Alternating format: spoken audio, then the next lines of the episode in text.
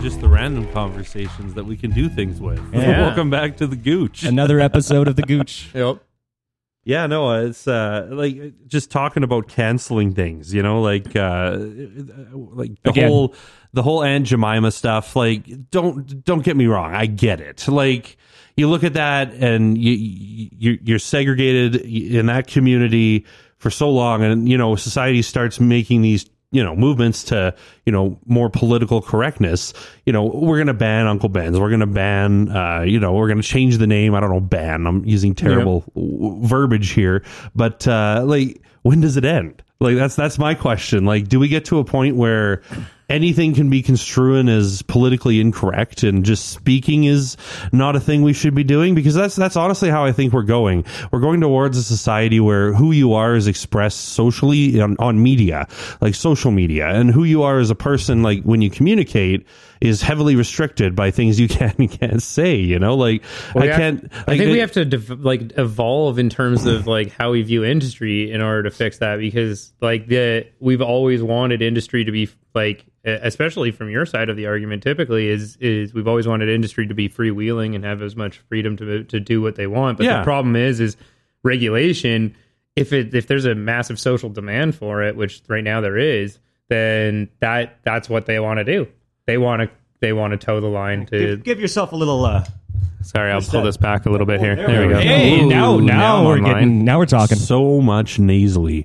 It really is. I hate the sound of my voice. Everyone does at the beginning. Don't worry, but I, I, I hate mine too. Like I, it was, uh, I I stutter a lot because like as I'm trying to process what I'm saying, I'll make these like old man noises. Like what I just made, it sounded like I was burping. It's like no, I'm just, I'm just pausing and air is still moving.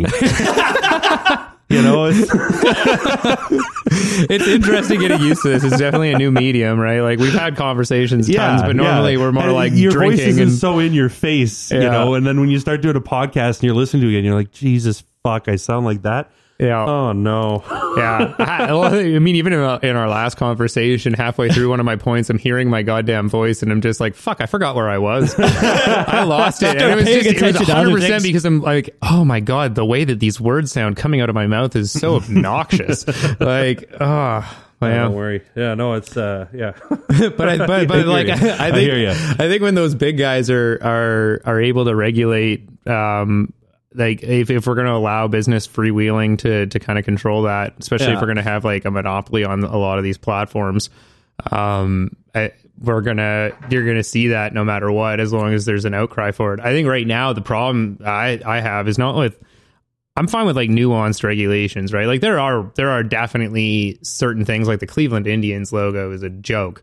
Like but but the Chicago Blackhawks on the other Yeah. hand is like an honoring tribute and and it was done with the blessing of the family. So like Yeah, uh, you know, at least that was my understanding of it. So uh but but so one's a complete caricature and an absolute like offensive But you know, like think- it's and now it- we're dealing with the it's, Eskimos. it's almost taken to an extent that you know any expression of that culture um, is is is seen as uh, you know an oppressive movement or uh, you know uh, just like, for example like uh, the Edmonton Eskimos. Yeah. like we're having to rename that. But that just- wasn't that wasn't social. Well, there was there was social pressure on sponsors, and one sponsor was the one that threatened to pull it back. I can't remember who it was, but Yeah. they, they were the ones who said you either change it uh, or or we leave. And I think they account for a large portion of the sponsorship funding. And CFL is like very underfunded. yeah very There's- very now there's a point of capitalism that's a little like ooh. When when half your audience is just there for the 50-50 draw like, you gotta Oh, let's be honest here yeah.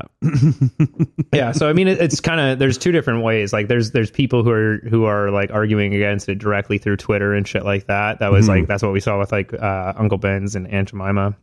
Oddly enough not quaker i don't know how that managed to skirt by maybe Yeah. because they're largely white but uh you know, I thought that would Yeah, like- be kind of a weird, uh, Old like white guy, that's reference okay. to. That- that- well, Quaker's a religion, right? Like, well it's i a- think like white culture there's really nothing you can say to us that's gonna offend us Well, yeah, You know, culture that's, that's the thing, right? oppressed most other Exactly. cultures. because we just look at that and we're just like, yeah, we really, really fucked up. But Like, that's just- that, that's the problem. That's why I'll point to the Indians as like such an obvious one. It's fucking like you look at that picture and just imagine using a well. First of all, Indian is a is a ridiculous term. Yeah. just because like it.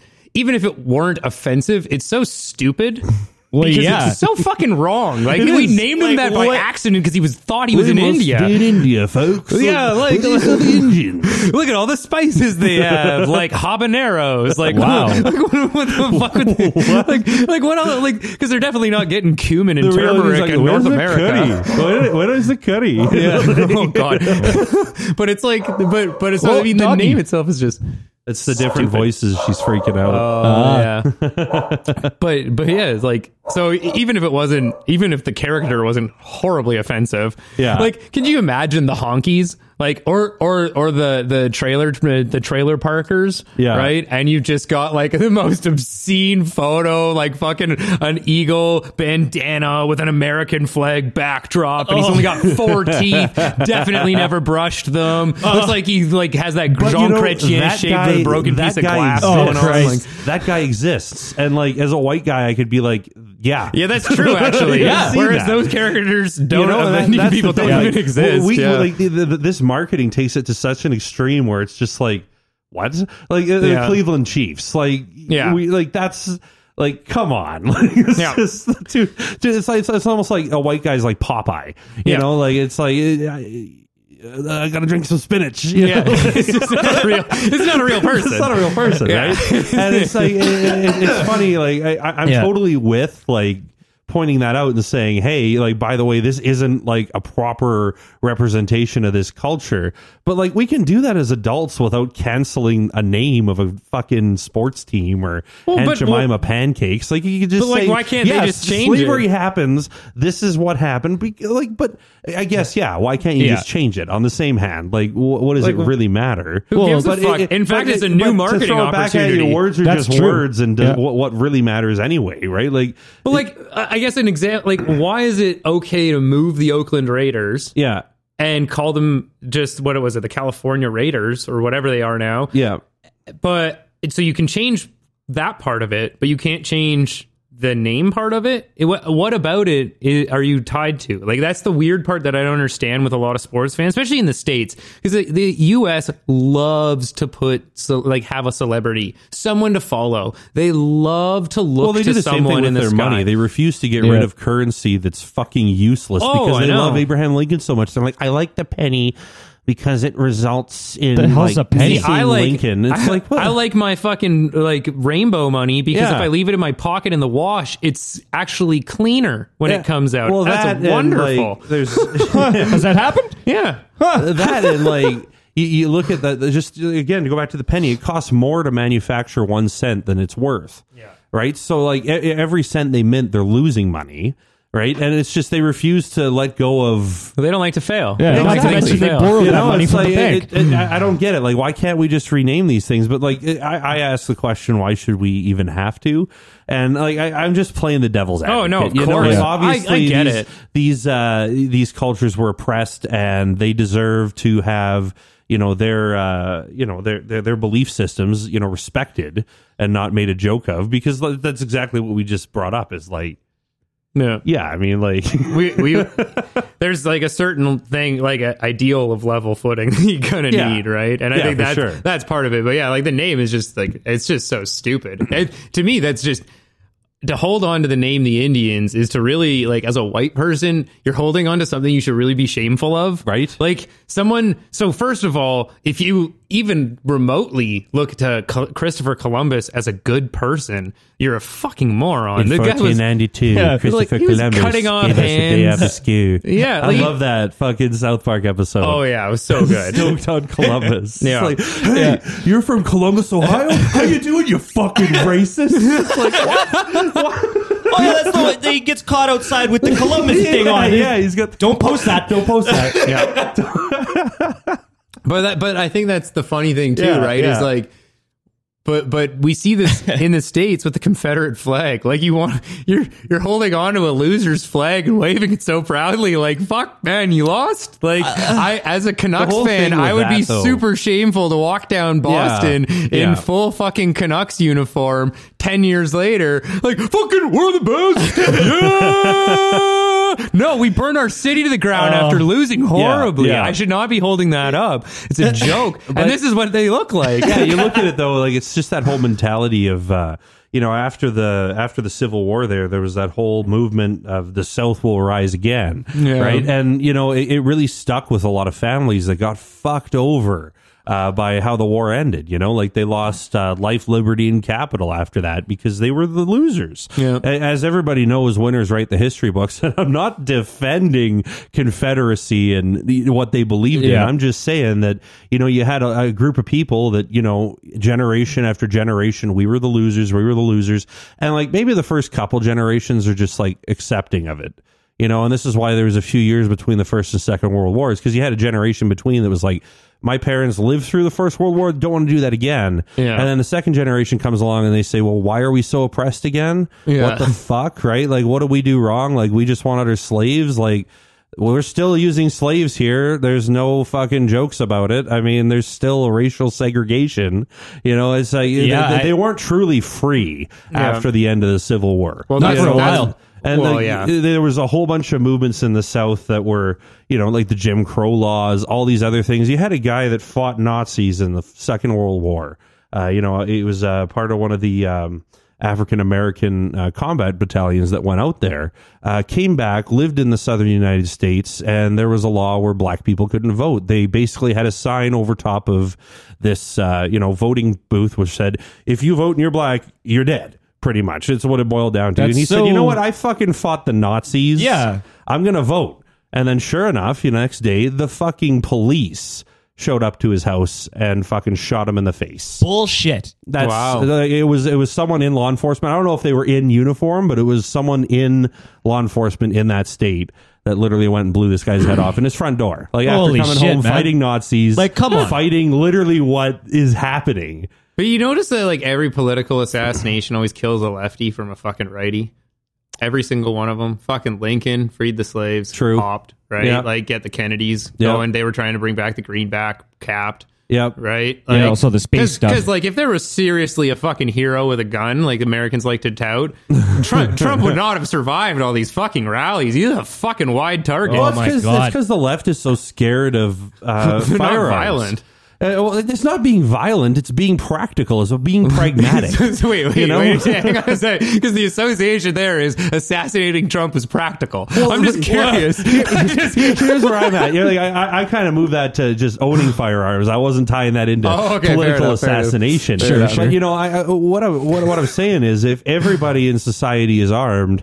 Everybody that runs society needs to think twice about their actions. And, you know, if the left isn't armed, you know, it's a huge advantage for the right, at least on paper. You got to agree that, like, you look at that on paper and say, okay, these people don't have this defense, so we can really push whatever the fuck we want. And, and, granted, there are checks and balances. I'm just saying if a dictator like Trump did take over, it would be a really soft target for him to fucking overcome because his voter base is the ones that like their second amendment, own the guns. And, you know, obviously we saw in these Capitol riots, these people don't mind being violent and breaking the laws. Whereas the left historically in the States anyways, It's a battle of money versus guns, right? Because the left owns most of the currency and the right owns most of the weapons, and True. that's really what it comes down to. Is like left owns most of the fucking currency. stalemate. It- it- well, I think like how do you mean? the left states, for example, Okay. are are going to be the most uh, powerful, and then the people who live there because they benefit off of the the taxable income Yeah. and whatnot in California, New York, Connecticut, and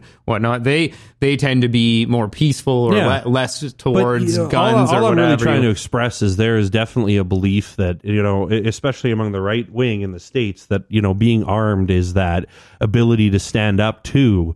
Uh, you know, a, a, a, tyrannical leader, and it Yeah. would be really easy once you get into that, you know, kind of echo chamber thinking, to kind of convince yourself that yeah, I have to be that person that, you know, is the hero with the gun that ends this tyrannical rule. Whereas if you're raised in a more, you know, culturally diverse society like New York or San Francisco, where you had a lot of different cultures that had to coexist, and there wasn't a big demand for firearms because it wasn't more of a Wild West, you need to defend your land and property. It was, we need to work this out because there's fucking him, him, him, him, him, and him yeah. and like we, we we shit on top of each other. There's not enough space to build here. You know what I mean? Yeah. Whereas you know you, you move out into more of the uh, the, the Western kind of lifestyle of you know, it's it's my land, labor, and capital that I'm protecting with this, right? And you know, it, it- it's a very diverse kind Prob- of problem I have is the right? people who fucking believe that wouldn't know a tyrannical leader if he got up on stage and said, "I'm going to storm the Capitol." With and that's you. the issue, right? Like, and that's that's the issue. You know, it's uh, i- i- it's it's the it's the use of fear. Yeah. And when you have, and that's exactly what I'm saying. Yeah, is and if the that, left like- armed itself, if the left armed itself, it would really have a backbone. Yeah, well, that's why, like in the first, in our first recording, the, the, Yeah. one of the things I said was the left loses so goddamn often, right? Like that's one of the things that, like, when we said they would w- be willing to do the exact same thing, Mm-hmm. I, I had to push back because the left just genuinely wouldn't. They will not go to that extreme at, as quickly, at least, Yeah. as as will the right. I think it and needs that's to why be they more of a consensus. Like something horrible needs to happen in order for that to kind of be warranted in the left's opinion. Well, the- Whereas the right, it's more of a preemptive strike, right? It's like, Yeah. well, we have to do something or else worse things will start happening. That's so true. Yeah. And yeah, no, and that's exactly how this, uh, and it, it's kind of hardwired into somebody that's right wing. Unfortunately, you know, they look at the world as a pessimist object. You know, you, you know, you see how everything fails, how the system is going to fail you. You need to support yourself because the system isn't going to help you. You know, and, and that that really breeds that internal struggle, but it puts it only on yourself. But the ironic thing is, the only reason the system doesn't benefit you is often because of the decisions made by people on that right wing, economically Exactly. speaking. Like, like the uh, the the confounding thing will always be that you look at uh, places like British Columbia as you know green movement, but they export coal to China, or you look at Washington State, which is a bunch of uh, left leaning liberals as well, and they've got Boeing set up there. And you know, Boeing for all of the nice airplanes they build for us are also a military contractor. And so the the interesting thing is war needs intel, intelligence. Intelligence I'm so happy requires touched- liberalism. I'm so happy we're touching on Right? uh, on this. Yeah, Well, no, like, but but uh, like but that's the connection, right? Like war war needs intelligent people. Yeah. Intelligent people. In order to have intelligent people, you need to have as many people as possible getting a basic education, and then as many people as possible after that getting an advanced education. Do you think that the only reason why military exists is because humans like to kill each other? No, I think it exists because it's the most profitable uh, capitalistic setup. That Because humans been. like to kill each other. I don't know that it's like they, that they like to kill each other. I think it's that it's easier to kill each other than it is to get along. Fair. But That's- you know, yeah. there also has to be some sort of pleasure that people get from murder.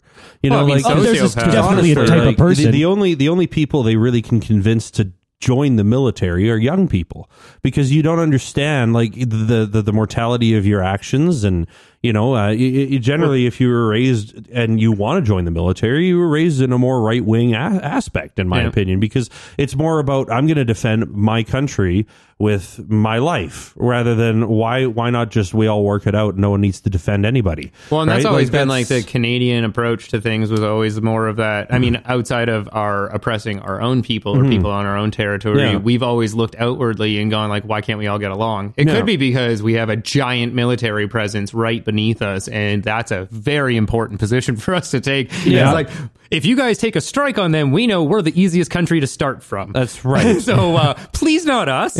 Mexico's really nice, Yeah. Lots of beaches.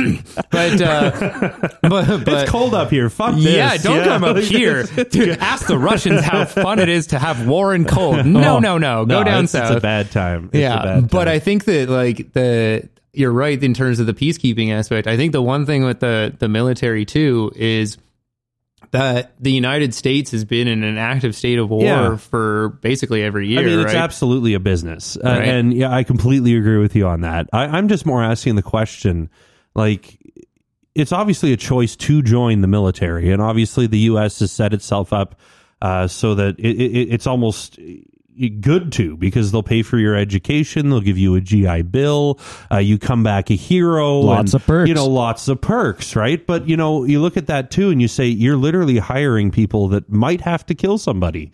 Uh, one of their actions, like even if you're just the guy that loads the bombs and you're not physically, you know, in the trenches fighting, y- y- your actions result in the murder of man. well, the worst And- is now it's a click of a mouse. Well, that's the right? thing. Like Oh, the, yeah, the one thing a lot of the left We've doesn't want to talk about under Obama that. is that fucking drone strikes were Yeah. were significantly increased, and that was part of getting troops off the ground. Well, yeah, was, I mean- was basically we're going to reduce our casualties, but drastically increase theirs. But you know, Right. anytime the military does that, ethics come into question.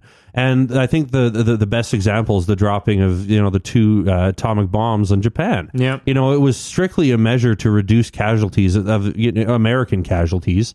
Uh, and you know they'll argue, well, more people on Japan would have died too. But you know, you, you, you bombed two cities, Yeah. soft targets, people that were just not really fighting or really aware of what was going on. Well, on. yeah, in it was just war. like You know, civilians. people like us. You Yeah. know, like if there, there's We're a war having a going on, I'm not podcast and part of it. I don't give a fuck, right? Like I'm just trying to do my job and bang my wife once in a while. Once to- in a while. you know, like and then boom, nuked. And you know, I, I just think that anytime that a, uh, a a military takes the action to have less human involvement in their decisions, which ultimately military boils down to the, the, murder of a different man Yeah. or woman, right? And that's that's really and that's why I'm asking, like do you th- I- I, think that a lot of this is just there's a there's a there's a culture that really isn't spoke of in society uh, that you know kind of has an interest in ending life and it, it it allows you that uh, that option to at a young age with very little education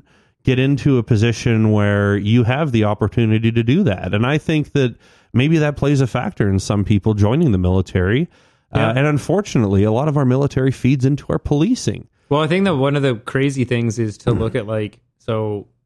I, I love to read about sociopaths. Yeah. Psy- like psychology in general. I like the history of all of that stuff. i know where And- you're going with this Yeah, and, Yeah. and when you look at the statistics, right, uh, Yeah. you're looking at roughly five percent of people are sociopathic, and Yeah. what that means is they have the inability to uh, feel empathy. But right but what you what that break, breaks down to is because it's not like they're all going to be high functioning. Sometimes you're going to have you know low IQ sociopaths, and to them it's just like they're going to use everybody they can. These are the people who you know will crash on a couch if you give them an inch, they take a mile kind of Yeah, people, right? yeah. They don't they're not necessarily uh, harmful, but they just want to eat and do as little as possible. That's just they just want to exist, mm-hmm. and that's just because nothing drives them. There's no motivation there, and then you get the far extreme on the other side, right? The high intelligence. So if you break that five percent down into like the normal intelligence factors of people, yeah roughly one out of a hundred people is a high functioning, high intelligent sociopath. I just want to stop And- it right there before I forget what I'm going to say. I'm not just saying that there is a like I want to go kill somebody Yeah. aspect to it. It's more just the mys- the mystery of it. You know, like what what's that like? And the only real place you can experience that is in the military. I mean, unless you Yeah. live a life of crime, and that that'll catch up with you. But to do it honorably in a way where they're going to give you a GI Bill, pay for your education, come back a hero, yada yada yada. That's kind of the way to go about it. And Well, I- honor I'm just killing is also like a cultural question. thing, yeah, too, right? Like, you get that in other cultures. Is murder an enticement? Uh, it- it's kind of like getting into smoking. Yeah, it's going to probably kill you and make you a different person. It's going to give you cancer, but people still smoke. Well, I you think know, that there's that interesting- appeal of that that, mis- that that mystery. That's what kind of gets you to do it. Like, what's that like? It's going to take me out of my comfort zone, right? That's kind of why a lot of people get into drug culture, cigarettes, liquor. But I, I'm thinking military is a big part of that. But you're playing with people at such a young age that you're making that their career path, and Yeah. you're you're educating them to be killers. Like, for example, like an infantryman.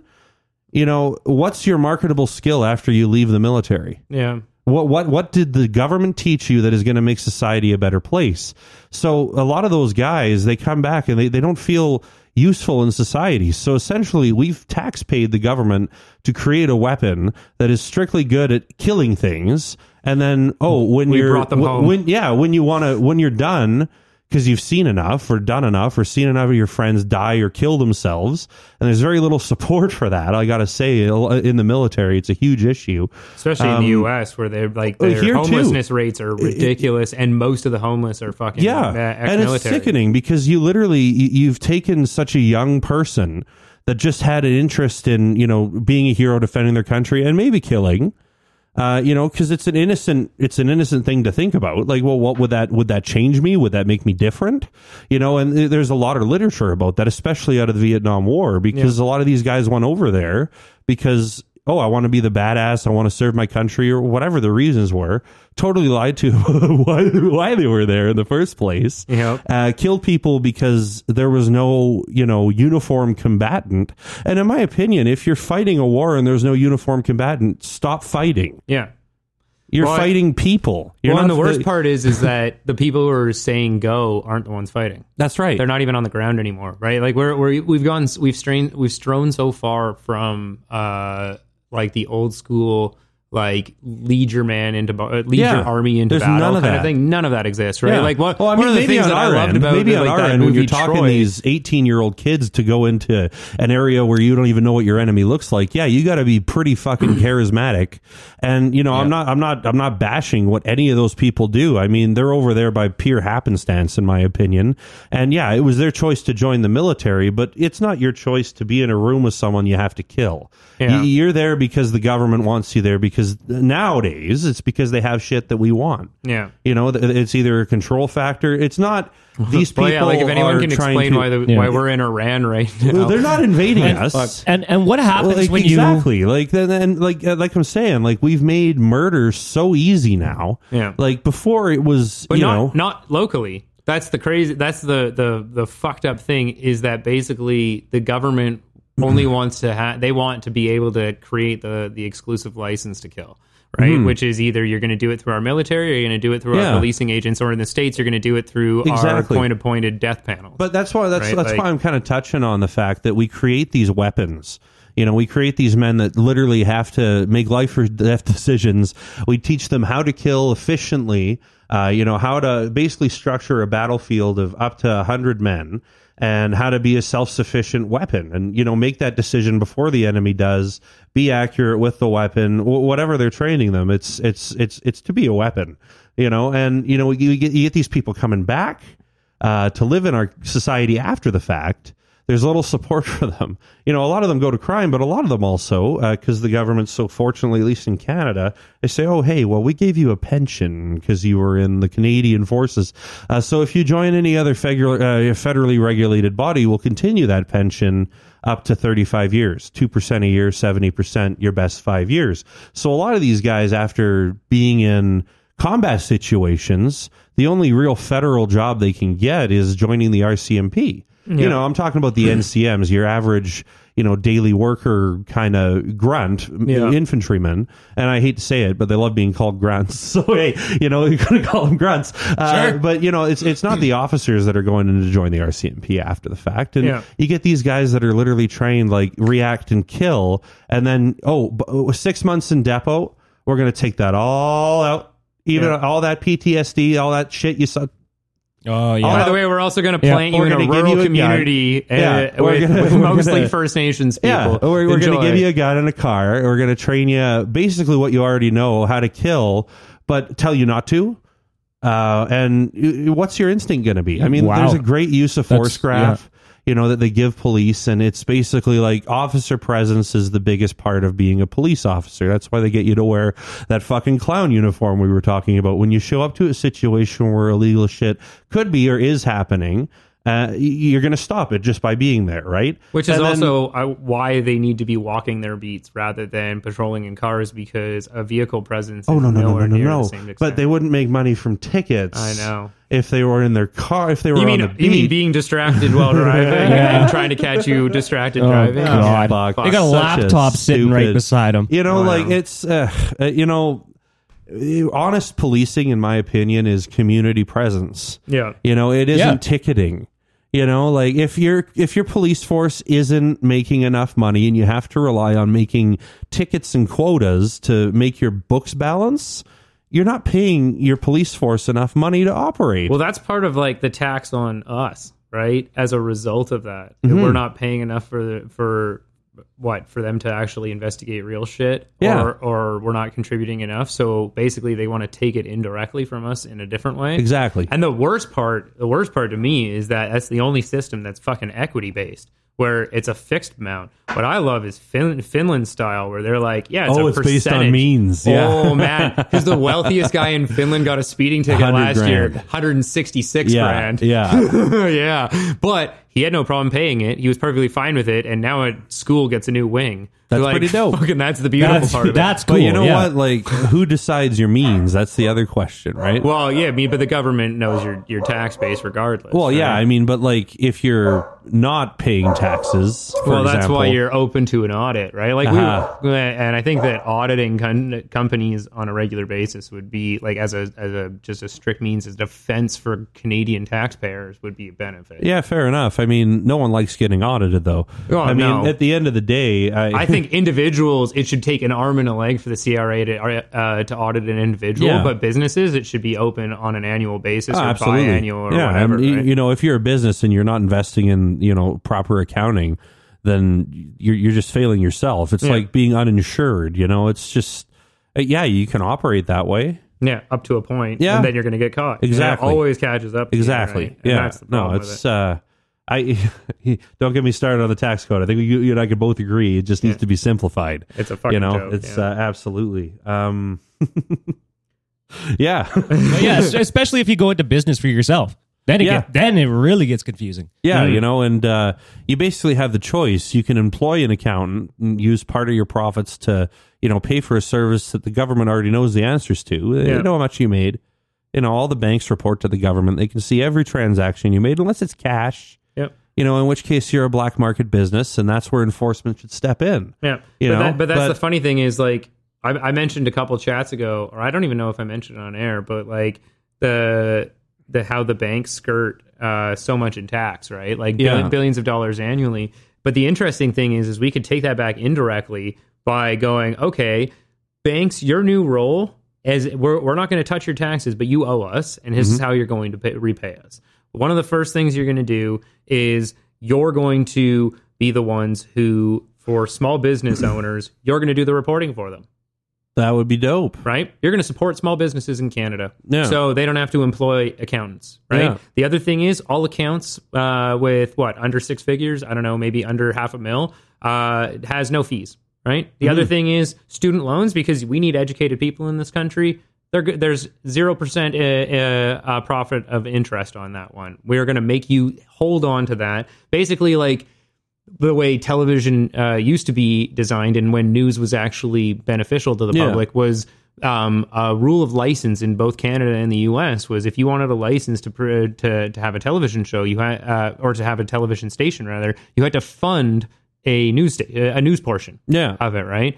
And that just meant you had a loss leader, right? And mm-hmm. that's and, and having a loss leader is a thing for a lot of businesses, right? And sometimes it's a marketable thing. You attract people to you with that that loss leader, Well, right? I think anybody that's like, look worked at the in Kia retail Rio. understands, uh, you know, loss leaders are important. Yeah, I mean, well, the Ford Ranger got people into the trucks in Ford, yeah, right? Because the they were selling it $5 at five, chickens at yeah, Costco too. I mean, like, Yeah, uh, things they don't how profit the on. Fuck, do you make a chicken for five or dollars? IKEA two hot dogs for a buck fifty with You a know? drink. I don't even know what a lingonberry is, but I know on. that they have so many It's- of them. it's I good. have unlimited juice. Oh, doggy. Doggy's got to do some doggy stuff. Ah. Oh. That's okay. We like doggies here. Yes, we do. Awkward pause. Yeah. Fuck, I'm still getting Amvic emails. I haven't been. I guess I probably because I never went and updated my status because I'm just like, uh, you guys deal with it. Yeah, I haven't. Uh, I I haven't renewed in a couple years. I haven't. I stopped getting emails. Oh, that's good. Yeah. Yeah. Yeah. I'm, I- hop- I- I'm hoping the emails just stop soon. I was like, I don't want to ma- do any positive action to stop them, but I, I just hope they stop soon. Yeah, I never really got. Uh, I might have had one or two, Uh, okay. so Yeah. it wasn't like I was getting hammered. But I get one every two weeks. I'm like, what the fuck? There's like seasonal updates on your Amvic license, and I was like, I am Wow. not. I don't even. I'm not even in this industry anymore. oh, Amvic still e- emails you. All the time. I, I'm like, I haven't sold a car since You know, December of I- 19. I, am so Oh, happy shit. I dropped into this conversation right at this point. Uh, you know, like Amvic, it, like it's it's one of these industries like low hanging fruit, like Oh, yeah. the CRA, like. Oh my God! Every car that gets sold in Alberta, six dollars and twenty five cents they're making. yeah. Now, what do they do for the people? Not really much. Well, that's the funny thing is like for a regulatory agency to exist and actually do something, they have to fucking they actually have to take a meaningful amount of money so they can employ a meaningful amount of people to do the real job. But, and like- kind of like ties into the CRA shit. right? Like is- the fact that there's ambi- not enough of them to ch- to go after banks is a joke. Yeah. It's so fucked. Like, Well, how what- is it our government not more powerful th- than the banks that are a regulated few, by them? uh, a few years ago in Edmonton here, there was a whole um, well, a criminal theft that occurred. Uh, essentially, there's a dealership in South Edmonton. I'm not going to say who they are because I, I occasionally contract for them. uh, but um, it- essentially, what they were doing is they were selling their vehicles to these dirt lots. They were essentially stealing them from the manufacturer, not paying the manufacturer for them, and then giving them to these dirt lots, right? And the only reason why that happened is because there was such an overstock of inventory uh, that uh, they they couldn't sell all the vehicles, so they had all these extra trucks and cars, and uh, there was a whole like 200 cases, I think, of people that actually bought these stolen vehicles uh, from these dirt lots. Like uh, I, I, I can say who they are, uh, Crossline Auto Group. They uh, they had uh, you know Crossline uh, Auto City, all those like you know dirt lots. Oh, okay. Yeah. Yeah, yeah, They all closed because they were buying these stolen vehicles from this dealership. And uh, essentially, what happened is, you know, Chrysler went audited this store and said, "Where the fuck are these 200 trucks?" And they were like, "Um." They actually, I, I think they moved a whole bunch of trucks from one lot to another, and it was just so full of ice. The first time they did an audit, they were like, "Oh, they're just over there," and the auditor went out and said, "Okay, it looks like 200 trucks." So it basically continued on for another year, Oh, yeah. and then when Chrysler came back, you know, they still couldn't find these these vehicles, right? They Yeah. were like, "Okay, we need to actually." You know, find these, and they were gone, right? But the guy that had done it thought he get thought he got away with it the first audit, right? So Yeah. he kept doing it. Oh, God. Uh, essentially, um, Chrysler said, "Well, this store is going to owe us for you know all these vehicles." This guy was greasing this GM like probably twenty k a month at Yeah. least, you know, and uh, it just kind of ended up. Uh, 200 people had vehicles that were stolen and had to get seized. Um, No so shit. yeah, like uh, so did they get any like uh like compensation for that or well, the uh, crossline groups in receiverships. So I don't know what's going on and with of that. course, banks are going to have And it's going to take probably 12 So years. they'll be the first ones. to- Oh, in order God. for the, any any money to come out of that. But yeah, Chrysler basically still owned all these trucks because they didn't get paid for them. Uh, so yeah, the they were- interesting were thing stolen. is so that there's a there's an interesting thing in terms of how cars get registered in Alberta and how how uh, property in general gets registered in Alberta because you guys use an older system and in BC they actually use a more up to date system called the Torrens system Mm-hmm. and basically every time so it's just to help the claim move faster through the system Fair and enough. it's actually really nice it's why real estate moves so fast in Yeah. bc because it uh, the basically the rule of thumb in alberta is um is a rule of proof right so who has the deed to x right and Yeah. whoever had the original deed to it which in this case would be chrysler would be able to make that claim and say okay well it changed hands illegally throughout the part Yeah. um, so so therefore repossess it. In BC, the way it would actually happen is um, as long as the person who bought it bought it without any knowledge of a- any crime taking place, they bought it legitimately. It was registered legitimately. Then their uh, registered their their ownership would be legitimate of the product, and the compensation would have to be in a different form to those people. So rather than Yeah. fucking Yeah, over see, the end good. consumer, you're Yeah. fucking over the middleman who screwed up the the who Which is didn't how it should be. properly, which is how it should be. Yeah. but that's not how Alberta runs, No. and that's that's actually not how most provinces run. BC's got one of the more up to date systems, but that's why land title is so easy to sell there, and it's also why used cars are so much more uh, reliable in BC Yeah. because they have to go through legitimate registrations every Yeah. single time. Like there's a lot of problems with like a monopoly in insurance, but I see BC um, until they got fucked by the liberals a few years back. Yep. uh, were arguably hands down better in every single capacity. I was paying $95 a month for insurance on my car and like it, it you get absolutely everything, full coverage and, and uh, yeah. yeah. I gotta say, you know, um, uh, the one thing I do like about being in Alberta and just being able to pick my own insurance is just being able to tell bureaucrats, "Fuck you." But you know what? like, From the sales standpoint, it fucked us so many sales, man. How many fucking douchebags that one red leather jacket fuck who kept wanting to flip? Oh, I'm so cool and pimp. You're like you're 21 and broke as shit. Oh, God. Yeah. But but he he his insurance was seven k a year. Yeah, yeah. And I'm like, man, Holy that shit. fucked my Yeah. sale because in BC, well, now it can because of the fucking uh, the the recent screw arounds and how they have it. They, yeah, they've I had guess to change it all. Yeah, I guess like what I'm trying to say is just like being able like once you get a few good years of insurance history Yeah. and your insurance company will always try to fuck you tries to fuck you and you notice like i, I shop my insurance every time i uh, every every, renewal Yeah. I, I I reach out to at least two or three different insurance companies and i always go for the cheapest one Yeah. i don't care how long i've been with a company the fact of the matter is if they're able to do it cheaper and i get the same coverages that's the other important thing always look at your coverages uh, and frankly if you can afford all perils do it Yeah. you know, it's just that extra what if factor. Like it's it don't don't minimally insure your vehicle if you can afford to properly insure it. You know, it's only going to protect you. But at the end of the day, uh, I was with Intact for probably nine years, and uh, when I got this house, uh, you know, I shot my insurance again because I wanted to bundle. You know, Yeah. my house and my cars. And uh, at that point, uh, my wife had a car, I had a car, and uh, the house. Intact came back.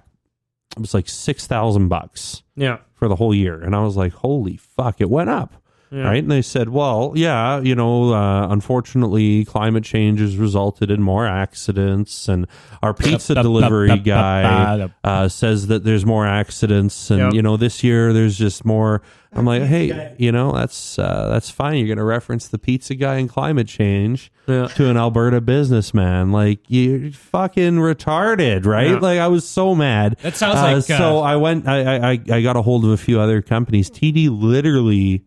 I sponsor me if you want to, guys. I'll be your biggest advocate. You hear uh, that? Twenty five hundred bucks. Yeah. More coverage. More coverage Yeah. on my house and shit. Right. So I was like, no brainer. But that's the funny. Right? So I actually had intact So like, as well. that's why I was saying, like, you can call these people back and be like, "Fuck you," whereas like i- i- SGI and you know ICBC, you know, they just they can fuck you and you can't get insurance anywhere else. You know, it's like Yeah. you, you just kind of you can't call them and say "fuck you," and that's the only that's the only time I love dealing with insurance is when you can get a better quote and tell the other guys "fuck off" because How many Yeah. It's how many total times did that end up in you renewing with the same company? uh, TD, Well, no, just like that situation. If you're looking like every year yeah. for the best price, how often is it end up in a renewal with the same company? Uh, TD, it's been consistent uh, since I switched. Yeah. So it's been about three years with them now. But yeah, I'm shopping every year. See, I always just I I wish it was more of a consumer based model where like if I go to Superstore and I have a fucking flyer that says Safeway is selling this at four bucks, Yeah. just fucking sell it to me for four bucks. Don't make me drive there, you cunt. Yeah. Like I want to buy from you.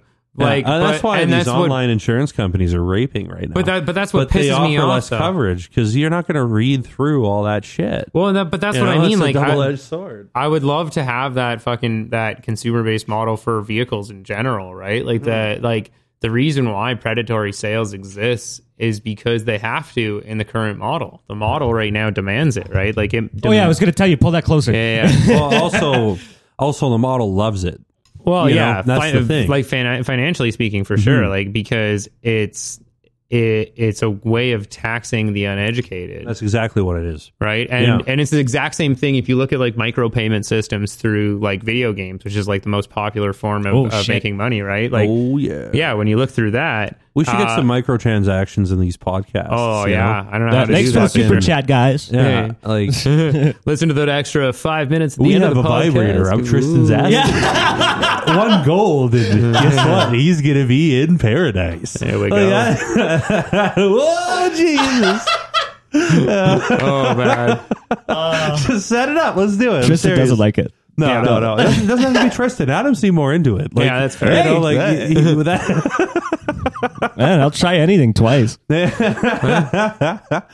but yeah, you're absolutely right. Like these microtransactions have almost ruined gamer culture. Like, well, it's, but but the funny thing is, is and like it's if you totally look at the predatory. well, yeah, yeah. If you look at the statistical model of it, it the goal is to just rape one percent of the pub players, Yeah. right? Because like ninety eight percent of people don't pay for the pay, like uh, pay in excess. Like you Yeah. get you get maybe five percent of actual gamers, five to ten percent that are actually contributing financially towards a game. Like Pokemon Yeah. Go is a uh, like as one of those like global video games. Yeah. it, it's like almost everybody that plays it plays for free. Well, Battlefront 2, when it came out, it was a huge fucking issue because the EA released it. Yeah. And they had all these microtransactions and a guy broke it down. He said you'd have to spend about like 15 grand US in order to get everything unlocked, or play uh, the equivalent of twenty two thousand hours in order to unlock all this content, right? So uh, when when everybody started seeing that, it's like, well, you know, I paid fucking sixty to eighty dollars for this game,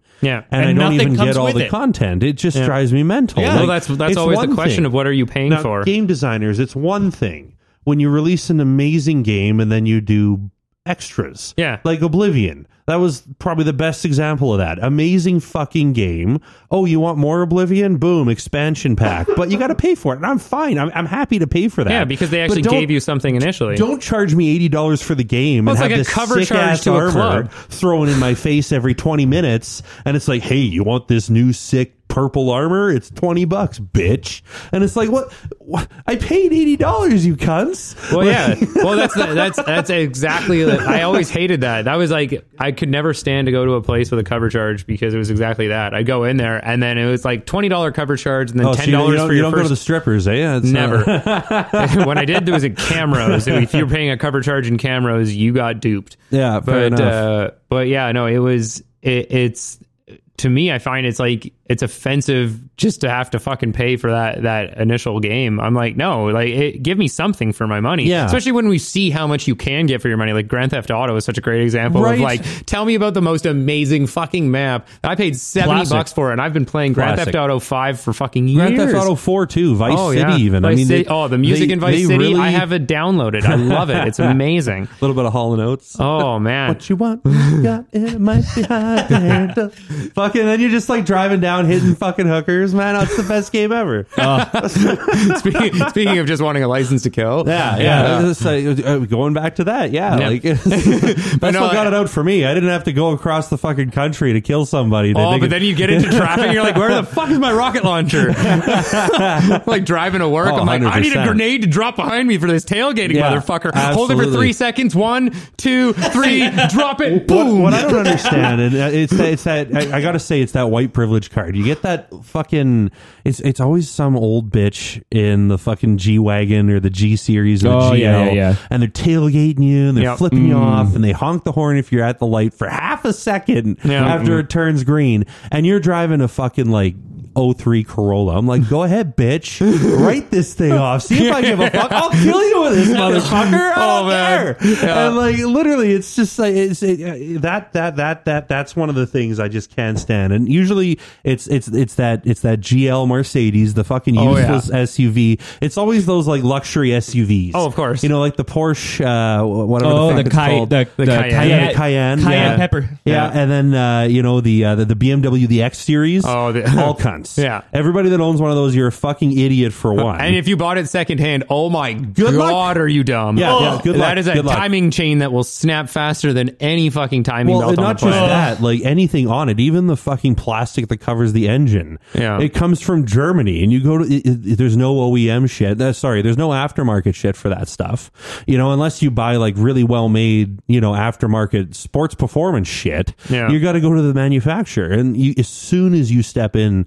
Especially with the used BMW to the dealership there. Uh-oh. Good luck. Oh, yeah. You know, like it's one thing if you're leasing it and you're a banker and you're like, yes, well, it's, uh, the next year I'll get um, the M Series 8 model. Yeah. And, you know, it, great.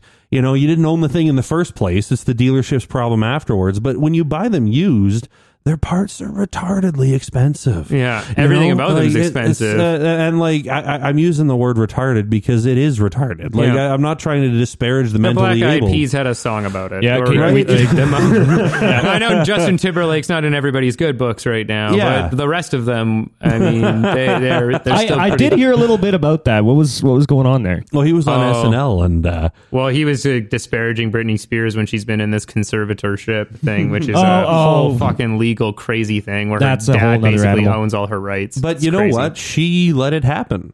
But she didn't have a, a choice because she got involuntarily committed after uh, like a breakdown, and they Yeah. and, and basically there's there's theories surrounding the, the the possibility of maybe she was postpartum, which you know that's That sucks for women. Yeah. and and so I think that's as perfectly a- as a reasonable guy, for her to have a breakdown. don't understand that It's something we Yeah. just will never. Will and a never lot of the laws too, like they're not really written for women. No, of course and not. Like even diagnoses are even written for men. Yeah, right? like, it's it's it- like uh, we never really address that. yeah. Well, you yeah, know? no, like I, uh, the entire the entirety of like Like being a left-handed woman, uh, about being a left-handed woman must just be the worst thing. Oh yeah, nothing's you know, like designed for nothing, you. nothing. Like Nothing. crash te- crash tests, they're all made with male mannequins. Yeah. and not, nothing's built to fucking save you in an accident. Like, Yeah. oh, you have another thirty pounds on your chest that society loves you for. Well, guess what? If you get into an accident, we didn't fucking account for that shit. So- Yeah.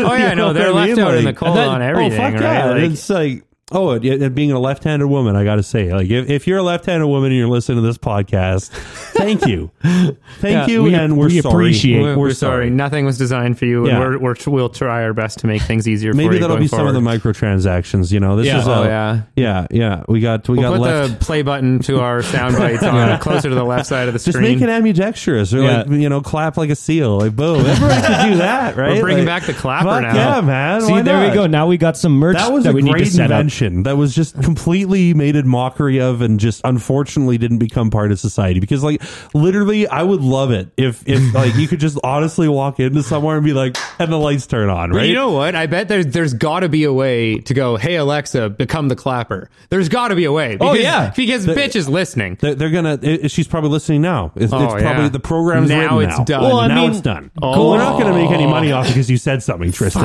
God Damn it! Too quick with the mouth there.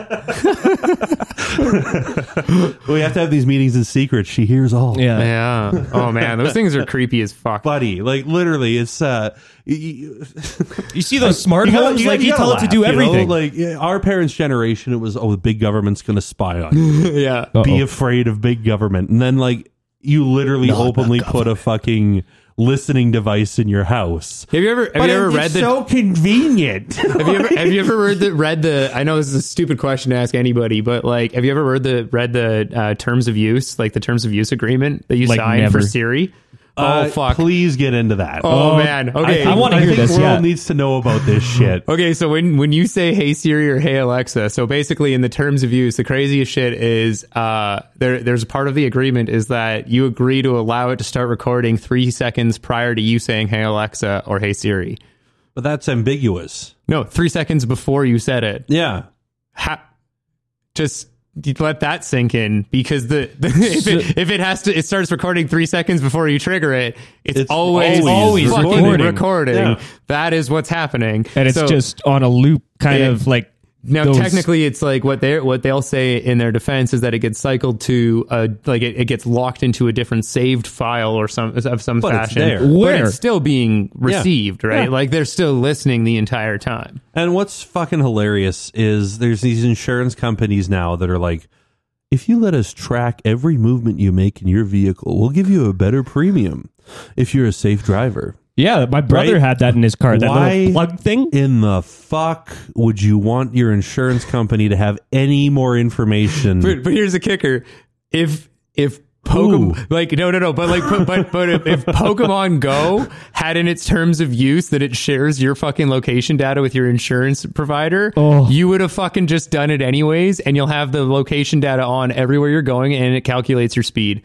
So Oh, that's there you go. and same with Google. Google can pull your speed. Like now, that's the crazy shit is you have your speed next Yeah. to the speed limit next to it, right? Yeah. Basically, like all of those uh, those projection dash cams that you get on cars. Yeah. Google Maps does it for you where it says, "Hey, we've read what speed limit is here, Mm-hmm. so we'll put that next to the speed you're actually going."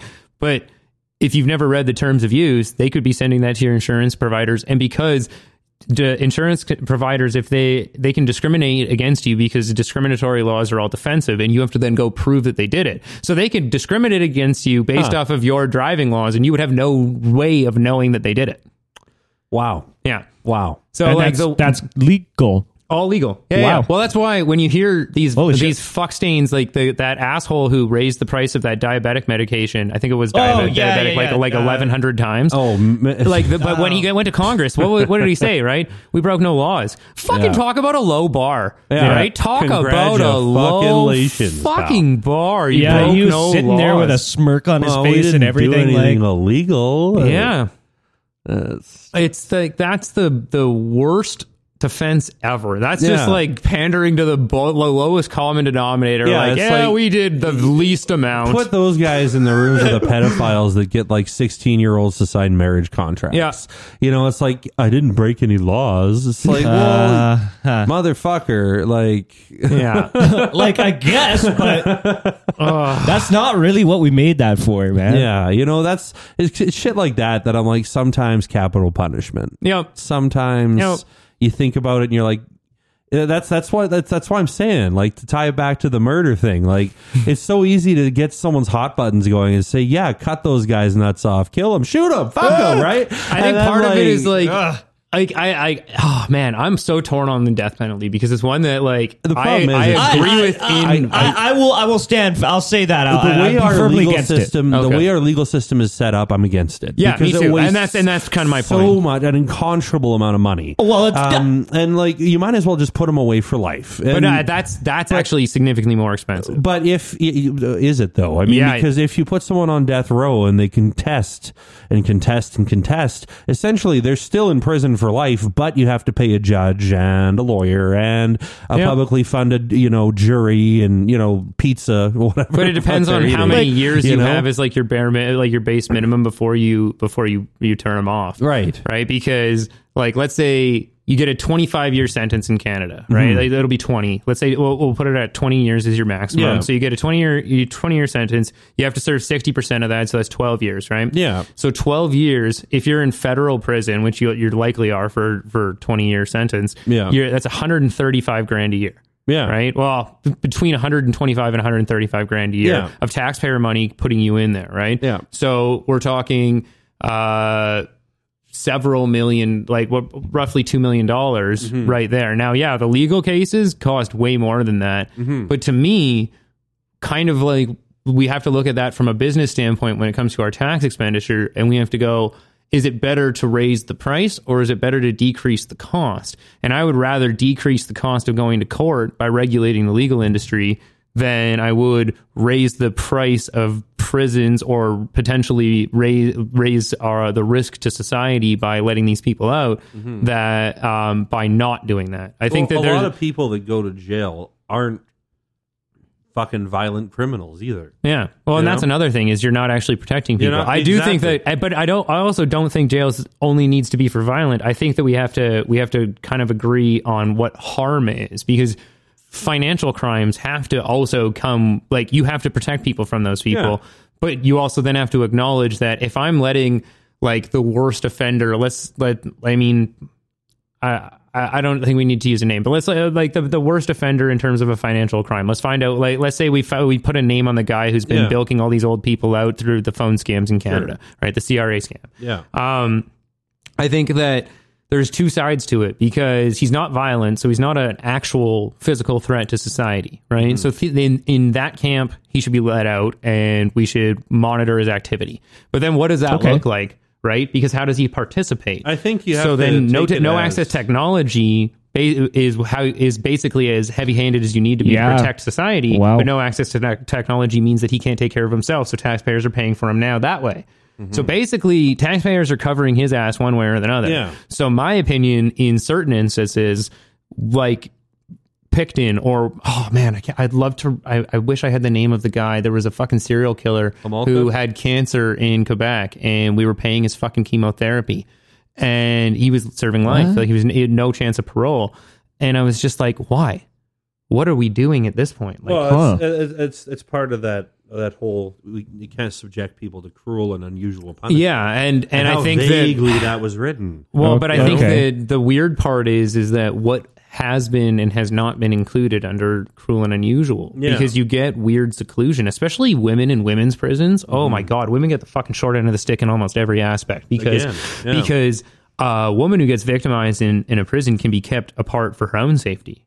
Right, not just the most most male prisons. They don't care about the safety of the individual. They care about uh, protecting, uh, like basically keeping the violent people locked away. Mm-hmm. Yeah, right. enough. In the women's cell uh, uh, prisons, they tend to go the opposite direction and protect the more vulnerable ones. But what you're doing is you're basically taking someone who's vulnerable, probably both physically and psychologically, and you're locking them in the cage with zero access to the outside world because you put them in in confinement. Yeah. And a lot of the time in these confinements too, it's 24 hour lit. Oh Jesus. So like you you go fucking insane, Yeah. right? So like you're in a 10 by 10 cell with lights on 24 7. Sometimes you get 2 hours off, but like that but but so the the cruel and unusual side of it is is felt on different levels, right? And then you got to also imagine like there's a there there's interesting ones like um there there was a guy named Maurice, his last name's Maurice, and he uh he sued the federal government because when he went to jail, he was a Hare Krishna, so he was vegetarian.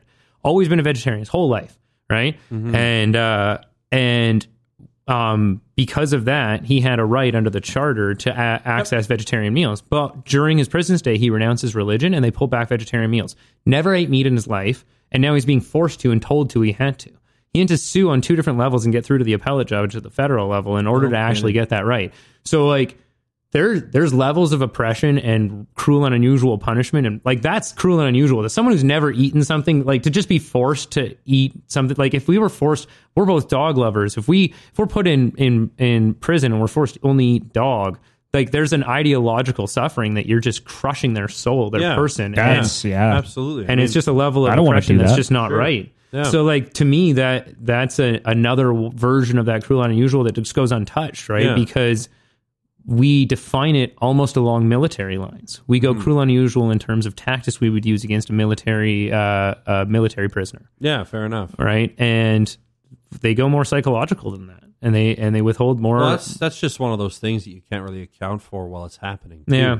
right. Like it's it's very hard to justify and actually have you know tangible evidence towards psychological torture, yeah, right? Because a lot of the times it won't really manifest itself as a problem until years and years later, right? Like it's Yeah. it's like look at any rape case. I mean, obviously, getting raped, there's the immediate action, but it's all the psychological things that happen after that. Yeah, You know, espe- well, especially if you try to fight it, right? Like you if know? you try to to bring those cases forward and you get you get shut down or suppressed through the the system that's put in place of Mm-hmm. of basically taking the the innocent until proven guilty and basically putting crimes that have very difficult burden of proof to to Yeah. establish and putting them on the same level as ones that are very easy to establish it it undermines the whole process so then you've got women then not wanting to come forward which then enables rapists on the other side Yeah. and then it becomes a perpetuating thing right Yeah. like there's there's a full like athlete based rape culture and as like as an athlete that's that's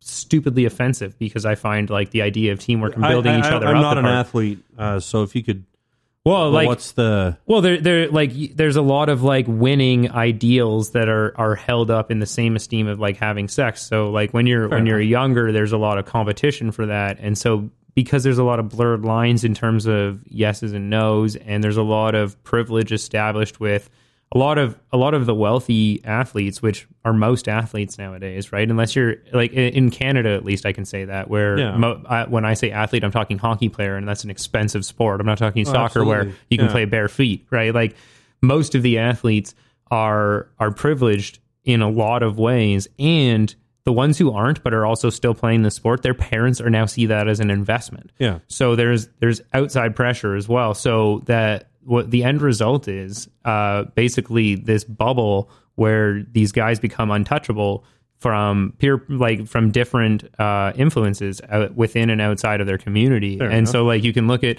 there's this great book called The Boys, and uh, well, fucking I mean it's mentally disturbing, but it's a it's a uh, it's was an- that the one where there's the story about the shower curtain and uh, like they get like this guy to fuck this chick through a shower curtain and they open it up and it's his s- sister or some shit no okay that was Uh, yeah that's- no, that different- an different book. That's We'll- yeah, I've never no, heard of it was, that. it was like that hazing in the sports cul- culture and you just How'd they I think get we're a just sister wanting to to it, touch touch does, on it does that. play on that. So Yeah, this yeah, is this yeah. is a small town baseball team that uh, basically they all gang raped a handicapped girl in a basement. Oh, my God. With a baseball bat. wow Yeah. So and they all got away with it, every Yeah. one of them, um, because the town protected them. huh Yeah. Oh, so yeah. so that that's that's kind of but that that culture of protecting them is is embodied in a lot of in a lot of sports Yeah, right so enough. you you protect your teammate and it's also the same culture because I think when we talked about police coming largely from military, the Yeah. other feeding tube is sports. I was just going It to is say that. semi-professional athletes. Yep. Right. That is the two people, the two groups that get fed in there are Yep. people who can think that they can do anything. They've been told their entire lives they're above society, and now they have a system in place in which they actually don't have to pay the real consequences of their actions. yeah. Right. And so it's it's the Shit. worst kind of cycle. Yeah, and no, so, and that's that's yeah, a really good point. You know, it's uh, that's that's yeah, no, like uh, the other the other side of that uh, that law enforcement thing. You know, Yeah. that's that's totally correct. You know, like uh, you, you get uh, you know trained killers on one end, um, and you know a teammate to the dire end on the other side. You know, Yeah. and it's just like, well, what can we get away with? Yeah. You know, uh, when when, you when people work together, you know, it's it's usually a good thing. But But then you've got that that idea. Yeah. They both both the military and pro- professional sports Mm-hmm. uh, encourage the idea of protect your teammate over all else. Right? Exactly. Like, uh, I'm a hockey fan. Everybody in the hockey world knows Matthew Tkachuk is a piece of shit, Mm-hmm. right? But Lucic will defend him because he's a teammate. Right, that's just part of his role. He has to. He's wearing the same jersey. But if he was playing for for Boston still, or if he was on the Oilers or on another team, he would murk that guy. Yeah. he, he was straight up. He, he fucking hate him, right? And that's that's the idea of you love the pest on your team, you hate them on the other team. Yeah. But but the idea of forming a team in a in a in a culture where their goal is to be the shield. Their job is to protect, yeah, protect and serve, yeah, not not offend and repress. And Yeah. that's what they really end up becoming, right? Is Yeah. these uh, these oppressors. Well, yeah, And- and you're seeing it more and more. Yeah, well, and, and yeah, exactly. It's not it's not getting better; it's getting worse, and it's because again that that your team versus my team, that left versus right, that we're trying to battle battle against is just getting louder and louder. Right? It's harder and harder for two people to sit at a table right now and have conversations like this. Well, yeah. I mean, uh, there was that really cool article that uh, I think CBC did, uh, where basically uh, QAnon's tearing apart families down in the states. Yep. Because you're getting these, um, you know, 50 year old with dinosaur opinions going on Facebook. In the pandemic now, they've got nothing but time. They're not working. They're going on these QAnon sites and that guided apophenia we were talking Yeah. about. Yeah, I was thinking leads them about to that. make That's a- these fucking huge jumps in logic Yeah. to you know and then you know th th their daughter or son comes home from school which is largely i gotta say a lot of teachers are left wing Yeah. you know I'd and agree. y- yeah and th- there's nothing wrong with that you know it's it's just kind of how society's set up and you know they come home after a formal education with facts Yeah. and then have Sometimes. to be Yeah. well yeah i mean but if education's done properly Yeah. Yeah. you know, formal education with facts. Here's Yeah. history. Here's what happened. Here's science. These are, you know, logical answers. Beautiful. And then you come home and your parents are, you know, oh, there's another Q drop today. Yeah. Yeah, they said uh, Hunter Biden's laptop was found by Giuliani and there's like cocaine in it still. I don't know. man. Wow. Like it's like Yeah. That's cool, buddy. See, Like I, I- I've never really read a Q drop, so I, I- I, I, I don't really know yeah, what. I've never. But like, just based on what I hear, it's just it must be some fucking lightning in a bottle, you know? Because like it, you've really taken that whole side of America that just used to be the oh you NASCAR's for you, you know? Like, and now it's just like. Holy shit! Um, you believe what? Yeah. oh yeah. Well, those are the people who are wrestling alligators, at, right? uh, Oh, and we were like, "Hey, let's give them NASCAR technology." either, but like you know, going around in fucking oval for three hours. No, but it's more I than can that. turn left better than you. Yeah. You got to get behind the other guy. get- You know, reduce wind drag. I gotta Make say, your Talladega move. Nights, though, one of the best movies of all time. Oh, so good. Yeah. My pubes are on fire. Yeah. Ricky Bobby, one of the greatest characters ever made. Don't let the invisible fire kill my friend. But yeah, I mean, it's, it's, uh, yeah. I, f- I find that it's it's kind of funny that these these QAnon people they've been able to kind of just uh, they I think what it is is that there's always been these secret societies, right? Yeah, Uh, and sure. and I think that that's always been an attractive thing because everybody always has wanted to be a part of something secret. Well, I think yeah. that that's just part of something that's cool, right? Yeah. And so they played off of that. part they of put the it into spy a- club. Yeah. Oh, yeah. But the, but they but they've had there there used to be like Sherlock style clubs where they would have you know Yeah. these uh and, and there's and and math mathematicians are known for this. Um, people who do who design like complex algorithms are known for this where they'll where they'll put like a test out to see if they can find someone of like mind to like play with play the puzzle. So what they're doing is basically they just dumb down the puzzle to the point where only fucking morons can play. Nice. And that's the problem is that there's Yeah. a lot of morons who really like playing this puzzle. Yeah. And if we start taking their puzzle away, they're going to get very, very angry. Well, is it is it really a puzzle though? I mean, like we've discussed that it's Well, not. it's a, it's a manufactured puzzle, right? Like it's not an actual one. It's Yeah. not. A, you're not It's actually like have the puzzle uncovering pieces anything. and there's numbers on each one. So Yeah. it's like, oh, this is number two. but they made it seem like you're solving a mathematical equation, right? That's really what it is. But but that's that's really the funny thing about it is they don't, the people that they've they've pandered to are so stupid they can't tell the difference, right? Well- or so en- engulfed in their own bullshit. How, how how do, how do you move on from that? You know, like how does like it's it's a like America's the laughing stock of the planet right now. I gotta say, like, Yep. you know, it's just because you had your Parliament building or Capitol overthrown by a bunch of people that believe things that didn't happen to happen. And then they posted You know, it and- on yeah. social media and exactly, got like you have all these people that are like, hang Mike Pence. Literally, Fucking hang do you Mike do you not see that that's an illegal thing to say? Yeah. to hang somebody in a public sphere. You know, like that's that's that's uttering threats. Like That's- it- that's a threat, These yeah. people, like they either need an education in how laws work. But they also don't care, right? But because again, they've been in this bubble where they've been above the law forever. These people have been in a protected class of society where they weren't really scrutinized for that long. Under Trump rule, they weren't, right? They were allowed to come out and it was cool to be KKK, right? Like a guy who calls so himself sad. Yeah, fucking how the hell did that happen? yeah. It's just so sad. You they know, call like, themselves a like a grand wizard. Like, Yeah, how, how do you take yourself seriously as that's your title? Well- that's the silliest title I've ever heard for like a straight up racist piece of shit.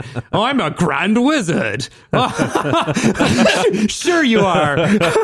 Go play with your dark magic in the corner, sweetheart. Whatever you want, man. Like, yeah, Yeah. It's just the most uh, absurd belief systems. But the, but that's I think that the funny thing is is like these people have always existed, right? Yeah. The dumb people have always existed. We were Yeah. just always able to keep them at arm's length. Yeah, but better. how did so many dumb people get behind one movement? That's my question. Like usually dumb people kind of keep to themselves. They they can't really get into a society group and say, "Hey guys, I want to be part of this," because they're going to be like, Because the same algorithm that tells you how to be the most efficient marketer tells you how uh, how to separate uh, society by class. "True." So, like, basically, if they know all of your interests and they go, I know all of your interests, and these people are interested in puzzles, but also too stupid to actually do one, there you go. We win. We know the entire group of people I, we're it's marketing just this sad towards. that's it's such a low bar to get that many people on one side. yeah.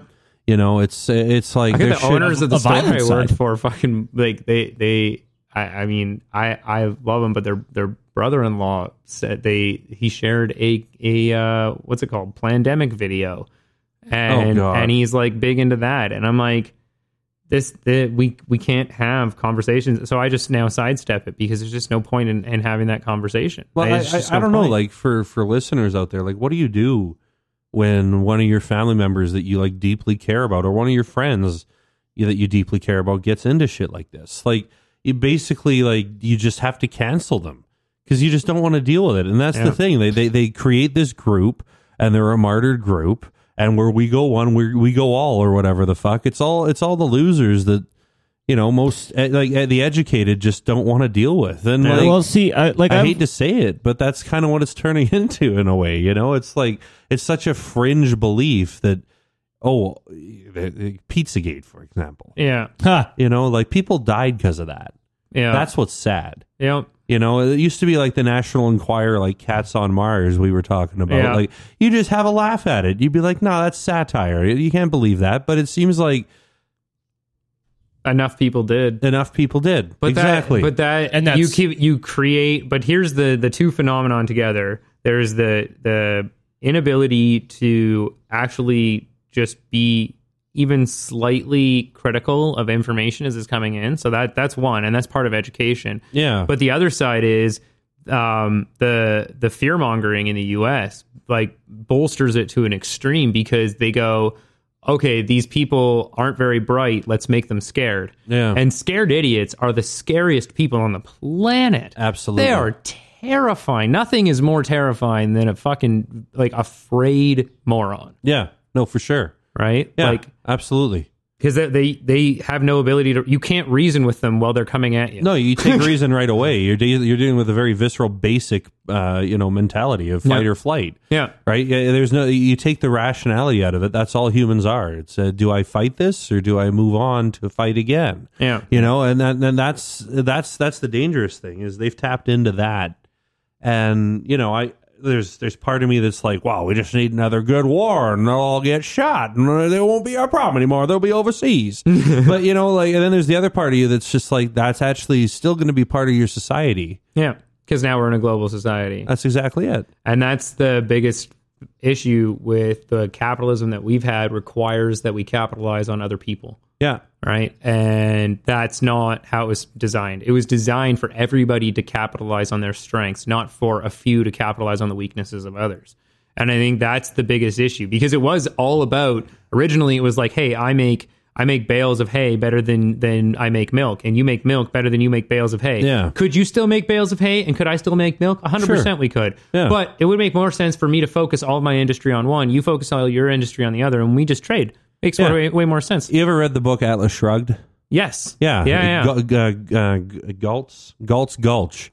You Big know, fan of Atlas. really? Oh no, shit. Yeah, holding Oh. up a clock. No kidding. Yeah, Yeah. no, that's one of my that's one of my favorite books. It's Yep. kind of made me who I am. It's, I've uh, I've just- never heard of that book. Oh, oh, yeah, written uh, probably in the fifties. Yeah. Um, Ayn Rand, very right wing, Oh, very oh, okay. libertarian. Yep. Uh, in fact, uh, almost too right wing and too libertarian for her time. Because Oh, you still definitely had, into the 50s and Exactly, 60s. you Yeah, still yeah. had, um, you know, uh, the Republicans like to say they were right wing, and then they talk to Ayn Rand, and they'd be like, "You're a monster." Yeah. you know, like it's, it, that- but yeah, no, like when you look at it, and you kind of say, that's what capitalism truly is. When you let ration and reason oversee your patterns and you know beliefs and Yeah. your your visceral fight or flight actions, you engage your reason before you engage those things Yeah. you know and i think that's that's really if you don't have that capability you, you you're all you're, you're immediately in that group of people that's fight or flight constant you know But I think that's why, like, the education system it has to be geared towards teaching people how to deal with certain things emotionally as well. Yeah. Like, we we go so fact and uh, like so many fact based, and I think that's part of it that we do need. You do need to have that black letter approach, right? That you need to understand like the scientific method. You need to understand basic mathematics. You need to Yeah. understand. But I think probability theory and how that plays off of decision making and how you uh, how you weigh decisions in in real time is something that's not really focused on a lot. Not at like, all. Like my sister teaches in uh, I think it's called the BA school, Yeah. um, and uh, or IB school, International Baccalaureate School, Yeah. um, Yeah. which is like a, a private high school. set but for Europeans. Oh, okay, yeah, yeah, yeah. essentially, yeah. Yeah, so and, and I know she's been focusing on that, but I also know that like the public system in Alberta, which my sister-in-law works in, doesn't have a focus on that. And so like I think that that's one major part of it because one of the kind of tying it all together. So interestingly with the military, that you would imagine that if anybody wanted every single person to sign up that they could possibly get to sign up, it would be the military. And Yeah. yet the military still rejects a handful of people off of a few different criteria. And one of those is actually based off of IQ. So they won't accept anybody with an IQ below 85.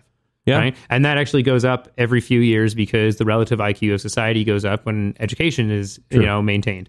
So the crazy thing is, is that accounts for roughly 5% of the population. Mm-hmm. Right. Uh, so, um, or, or five, five to 10%, depending Well, on where you are. IQ's uh, a lot. It's a it's a parabola, yeah. right? So you you've got a hundred here, which is you know standard intellect. Yeah. and every standard deviation there's less and less people i Yeah. think it's five iq points Yeah, exactly. right and um, you know as you get to more of the fringes of high iq and low iq there's less and less people right Yeah.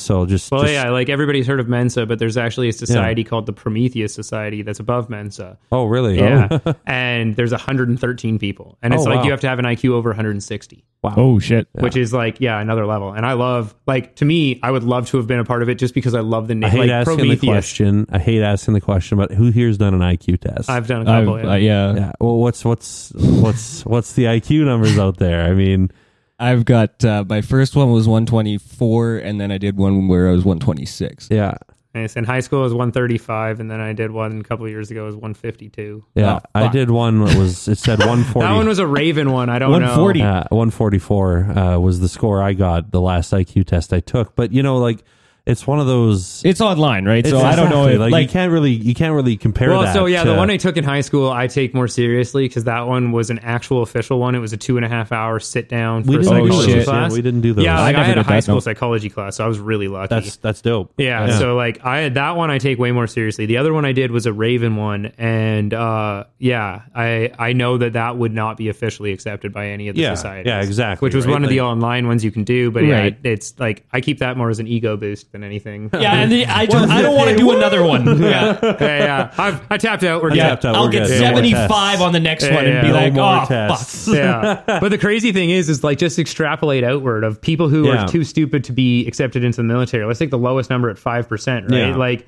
how many how many millions of people do they have in the U.S.? Three three hundred and Yeah, something. something Three like hundred. Yeah. Yeah. So we're talking So- fifteen million right there. That's a lot of people. Fifteen million people too Yeah. stupid to be accepted into a job that literally wants everyone. Yeah. So then what So- do they do? Be all you can be, unless That's the fucked up thing is that in a lot of those places, those people are employed, right? yeah, yeah, Yeah. Like that's the crazy shit. But that, I mean, that yeah. And the Those people, funny thing is, I'd love to know the metrics of like high earners with low IQs. Oh yeah, it's got to be one of the lowest things on the planet. Well, yeah, I mean, like, Well, you- except for maybe like now the siblings of the next gen. yeah, kind of they- thing. I was just gonna say, you get into family business. I mean, like, Yeah. yeah. can't really do anything about that. Um, but uh, Uh, t- TikTok and like being like a, uh, what do they call them? Like a, TikTok, uh, yeah, but like they're, uh, they're Oh, influencers, I guess. influencers. God. yeah, yeah, and that yeah. that kind of just skyrocketed with like the whole Vine and and TikTok now and and all that. that's the most and you literally form of marketing. yeah it is. it's the worst. I- well, I would it's- say you so. know, before you used to hire a firm, you know, and that Yeah. they'd have to guess as to how we're going to market to this group of people, generally white too. I mean, in in in, in our history, you know, most uh, most marketing was geared towards the white male, right? And now, you know, uh, our our media is going the same way. Uh, because you can't make money writing paper ads or Yeah. you're writing newspaper, sorry, paper ads. Your your your paper becomes ads. Yeah. You know, like uh, and, and a lot of the news you get, uh, you know, especially from these, um, uh, you know, right wing media play hubs are, Yeah.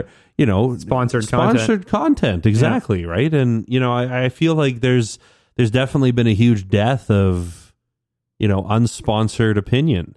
You know, Yep. Well, And I think that the problem why, is, like- is that that doesn't make money, and in the model of so kind of like touching touching back to our last conversation, when you go with Milton Friedman's approach of the end goal of business is to maximize profits within the confines of the law. But your if that's your estate- only objective, if that's But- your yeah, only objective, you're fucked. That's the thing. Right? You can't have your fourth estate be profit driven. No, exactly. You can't. I mean, they're they're almost to the clairvoyant level of law, in my opinion. Like Yep. people that uphold the law and your fourth estate should be on the same kind of field. I mean, a journalist should be able to report on anything they want. Yep.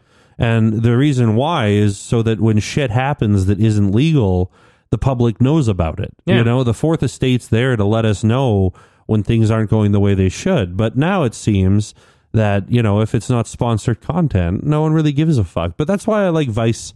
You know, they do whatever they want, really. They still make money. Well, that's why I always Um, like went towards Torstar because Yeah. they funded a whole bunch of projects that were that were just basically geared towards let's let's try and take down a giant.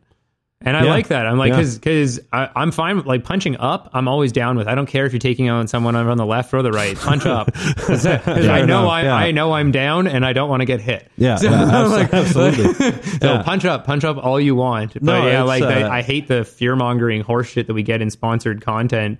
And, Yeah. and and it's just and a lot of the times it's so well written, and this is why. I'm tying it into TikTok. It's so well written, you don't realize you're reading an advertisement that's literally designed to psychologically sell you Yeah. yeah. right until it's either too late or you know you, you get pissed off and you're like fuck another ad right Yeah. and this tiktok stuff i mean like it, it's gone like I, I think we're going to be the last generation that reads things Yeah. Oh, You know, I, I, I hate to say it but well, it- actually, no. You'll read on the screen, right? Yeah. You'll read. You'll read what the person's saying without actually looking at their lips anymore. Sure, but Yeah. like it, it- I think we're going towards a society that's going to be a lot more. It's recorded, you see it all. Yeah. right. And it- unfortunately, with that is you'll you, you don't know you're getting sold things when you see things. Yeah. you know, it, it's it's a perception, and uh, marketing is is going a lot more from you know thoughts and feelings and opinions on beliefs and values to statistics and psychology. Yeah. and that's a lot more dangerous in my opinion. Yeah, I agree. When you look at that, it's like we're we're going from this is a belief value you should have to we know how you think and behave, and we're using that against you to buy our shit. Yeah, and then know? Mm-hmm. and then choice no longer exists. And I think that when you also this is going to go off a fucking deep end that I don't know if we're ready for. Oh god. I'm But- ready. I'm ready. but- Let's Let's go. but when you when you also take into account the fact that neurologically speaking, the existence of free will is actually a non-starter. It doesn't exist. Hmm. Then you realize that these impositions, when people know your thought patterns and your and your action, uh, like what what triggers action, it, it's straight up manipulation. There is Yeah. there is no defense against it Yeah. and that's that's just knowing that if you were to uh, hook yourself up to a fMRI, Yeah. the fMRI would be able to tell whether, what decision you made uh, as as early as six seconds before it became consciously aware. you. So, Really? Yeah. Dangerous. Wow. So like Yeah. so like in terms of in terms of the ideal the idea of free will, it it doesn't exist in the brain. It's it just it's actually something that just can't can't physically exist. And it's it's super easy once you actually just think about it because if you just observe your thoughts for a second and then ask yourself am i thinking those did i did i generate it and then okay. like like a, here's a here's a thought experiment That that is. uh, that um, Sam Harris does that I absolutely love. He goes, uh, I want I want you to to close your eyes and I want you to think of any country, just any country, sure. all right? And um, and we're gonna do this process again. So I want you to to keep your eyes closed and I want you to think of another country again, any country on the planet. Sure. Sure. Okay. Uh, why didn't you pick Istanbul? I didn't think of it. It wasn't the first thing that came to my head. But Yeah. it, but exact. But you know, is Istanbul is a country, right? Yeah. Well, yeah, of course. Well, it's, hold on. I don't even know if it is. Is in it- Turkey, isn't Oh, it? it's in Turkey. Okay, my well, bad. Turkey, yeah, yeah. So, yeah. so my mistake. So, Yeah. sorry. The the I guess the the point of well, I fucked that up badly. It's all the, good. the, the point the point of that actually, yeah, I, I the fact that I don't know that as a country, Jesus. But uh, It's just one of those brain things. yeah, yeah, yeah. But but basically, the idea is is that you know it's you know it's a country, and you know your job is to think of a country, but because there's no more information there, your brain's just going to produce whatever it wants yeah. Right? And you have no control over that. Yeah. Absolutely none. But it also doesn't deny the fact that you also know that these pla- these other places exist, Mm-hmm. but it just didn't occur to you, and you don't get to choose what occurs to you. There is Mm-hmm. no choice there. And in fact, if you extend that further, and this is where shit gets fucking dark, pedophiles are victims of their own psychology. Because if they don't choose what they're attracted to and they can't choose the society in which they live in, they are Fair. literally victims in, tor- in terms of their thought process. Now, I am not going to extend Thought empathy process. any further than that. Thought process is the Yes, key. but Yeah. that that is the ultimate end link of that. I think there's just the ultimate choice you get, you know, but like, he, he, yeah, you're right. I mean, where did I come up with those countries? Yeah. What Was countries it- did you pick, by the Was way? it, uh, it, I, I did um, Kazakhstan and Russia. Okay. Oh, I did Germany and Russia. Yeah. nice. Uh, Yeah. Weird. I did Kazakhstan because I thought of Borat, and I was Yeah. like, Okay. "Oh, Borat, Kazakhstan." And the right? funny thing is, is we can we can rationalize backwards, but you actually don't know that that's why it was. Your brain's probably going. I was probably thinking of Kazakhstan because of Borat. But but True. we we we Yeah, know it- that rationalization works in reverse. It doesn't actually start at the beginning. it's true, Right, so we are really good at rationalizing in reverse. After we've come up with it, we can go, "Hey, logically, this makes sense." So I was Well, probably I- thinking I about also Borat. think that like logically, we were talking full- about Russia and Germany earlier, Right. so those both would make sense. Yeah. I don't Yeah. know if that's why, but Well, I, I, I think to, to consider it as a whole, I mean, you also your your brain is a biological computer yeah, uh, that that works on chemical reactions instead of electricity, and it's far more efficient than anything on the planet so far, so far. right? And we don't really understand how efficient our brains truly are, you know. So, like, for example, where do thoughts come from? Where do beliefs come from? Where does attraction come from? You know, these are all things that we need to understand how neural pathways and how these connections really make us think and act. I mean, is it do we start with instinct first? Or do we start with logic? Well, and then Like, how, you gotta- how you do you gotta know really what trace- instinct is and what logic That's is? That's exactly what I'm going to say. 100%. like th- then you look at that and you say, well, yeah, is that this this this conversation's getting different though. I yeah. say. yeah, it's definitely going a little more deep end. I mean, it helps that uh, you know you have a puff and then things start to open up. Oh yeah. But I think on that note too, like we just saw uh, in Alberta, they're starting to do. Uh, they've approved um, psilocybin studies now, and the interesting thing with that is, Am I the um, only one that's just waiting for cocaine studies? uh, Cocaine studies. probably. Am I the only one? yeah. uh, yeah. I definitely would not go that route, mostly because my brain's already on overdrive. The last thing I need is something to fucking jump it again. Fair you enough. can't throw a turbo in this. I'll die. I'm not Oh, saying God. I'd enjoy it. I, I'm not saying I, I, I don't, um, don't get me wrong. If it was legal, I'd probably enjoy it. But like, I'm not saying it would be for me. I'm just saying like, you could kind of see how ridiculous this all is. Yeah. Yeah. You know, like we, we can make certain things legal and certain things illegal. Well, I think the one thing with cocaine is people can fucking die. Like I think Well, that's, that's the huge one. anything. Whereas like mushrooms, like like first off, weed not a chance, and mushrooms almost not, almost the same level. Yeah. A- and and so like there's there's a few like caveats there. But the coolest But thing with mushrooms, can kill you. oh yeah, hundred percent. But that, but, but alcohol Smoking. is is built into religious scripture, and True. so like. If we want to get into like the preferential treatment of religion, oh my god, I can go anywhere from like fucking oral suction circumcision, which is allowed. Yeah. What? Yeah. What? Straight up allowed under uh, under under Hasidic Jewish tradition. They're allowed to perform oral suction circumcision where the mohel puts its mouth over the freshly cut boy. Yeah. Like 86 cases of AIDS in the 90s in New York because of that fucking rule. What? But yeah. So Oh, well, it's just so. So what? on, they hold cut on. it You and then just- Yeah. what? Why? Why? I don't know something about their tradition. I don't care to look into it because they're gi- given a presumption of legality because it's based in religion. The other, the Oh, other, yeah? the other interesting one, cannibalism. Cannibalism illegal, right? But Yeah. Let's go for the far left instead of the far right because Sure. I'm normally that defender. Sure. and I know you can't give me this one. But, no, but but chicks I'm eating their placentas.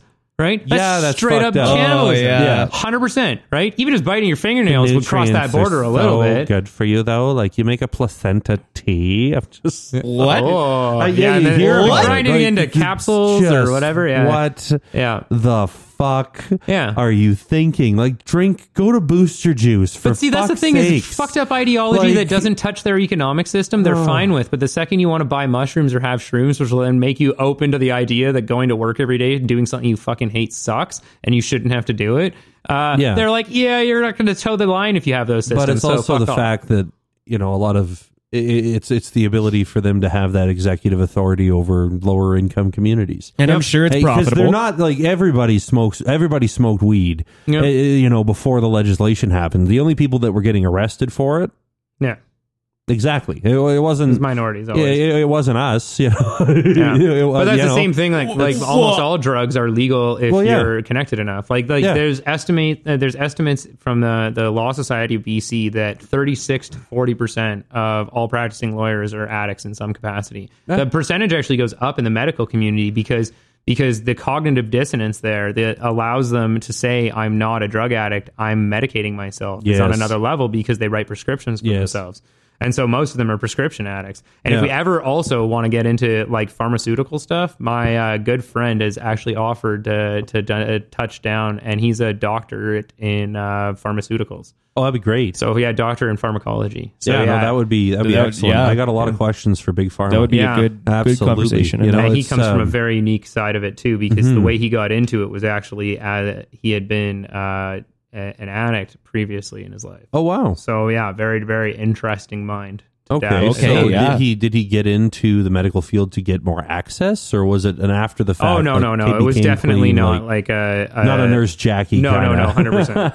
No, Okay, it was okay. more to understand. Like he, the even the way he became an addict uh, was was uh, actually through um, an, an interesting trying to help himself study better Mhm. because he was really good at school. Okay. And basically, uh, the story he told me was that he he. Uh, I mean, I I hope that he's okay with this. I'll keep. I'm keeping his name quiet. Yeah, of course. But Um, but he had told me that basically he had uh, synthesized or, or ground down T3s to take out the codeine, and the codeine would help him focus because he he he couldn't focus and do labs, and it would take him 12 hours to go through something. But when he did that, he could get it through it in three So or he just hours. basically did cold diffusion, took the acetaminophen out of it. Yeah, exactly. Okay, Right. yeah. And then and then from there, because he, he needed higher potency, as you go up the chain, you end up into uh, into you know um, morphine, and then you're into and you get uh, very heroin. constipated. Yeah, just Yeah, just but then so you're you into- know, but then yeah. you're into heroin, downers right? stop everything. you know, it's uh, I I had a back injury a few years ago, and they Yeah. they put me on uh, T threes to start,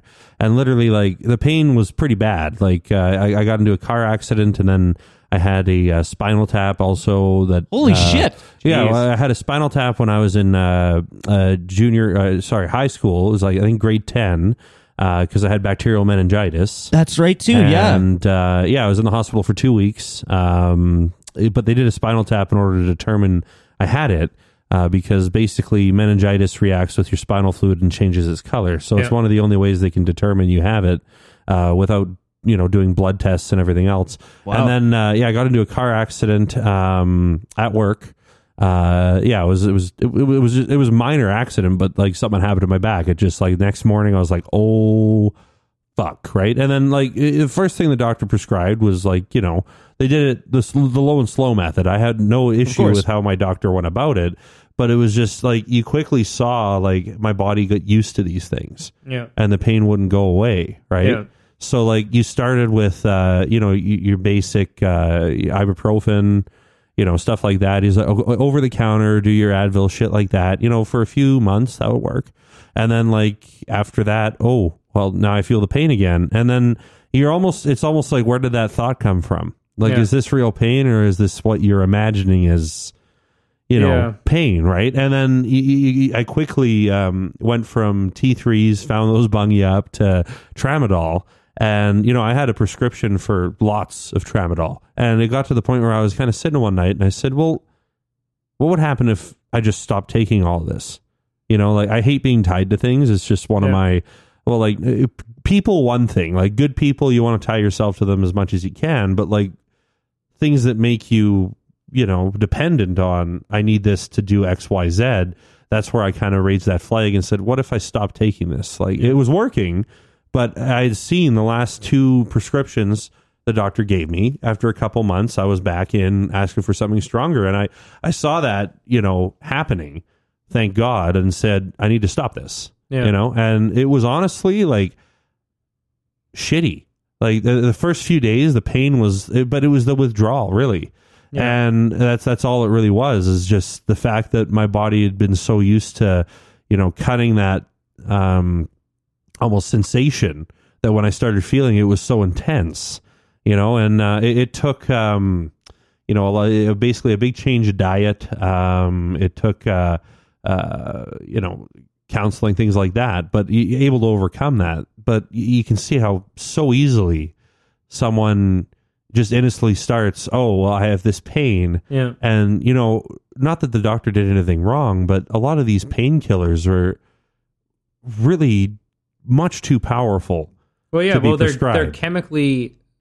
I I mean, if I if we get them on, I'll I'll have them touch on it. But my understanding is they're chemically uh, nearly indistinguishable from their street counterparts. yeah So it's almost touching on that first discussion we had of like the Opium Act, where Yeah. they were like, no, there's going to be a street level and a pharmacology level, Yeah. and we're going the to tinctures we were talking yeah, about exactly, yeah, yeah, right. and we're gonna go, we're gonna regulate one, we're gonna we're gonna fuck over the people in the other, and basically fuck over everybody, Yeah. right? Like, and and that's because obviously the answer in this is regulation, but clearly not the way that they're doing it, right? well, this like is how they- fentanyl came to be right well, exactly. You know? and then carfentanil, and Yeah, then like a yeah. more potent Yeah. version always, right? And then the problem is, is is because there's a, a it's a cyclical thing and demand spikes.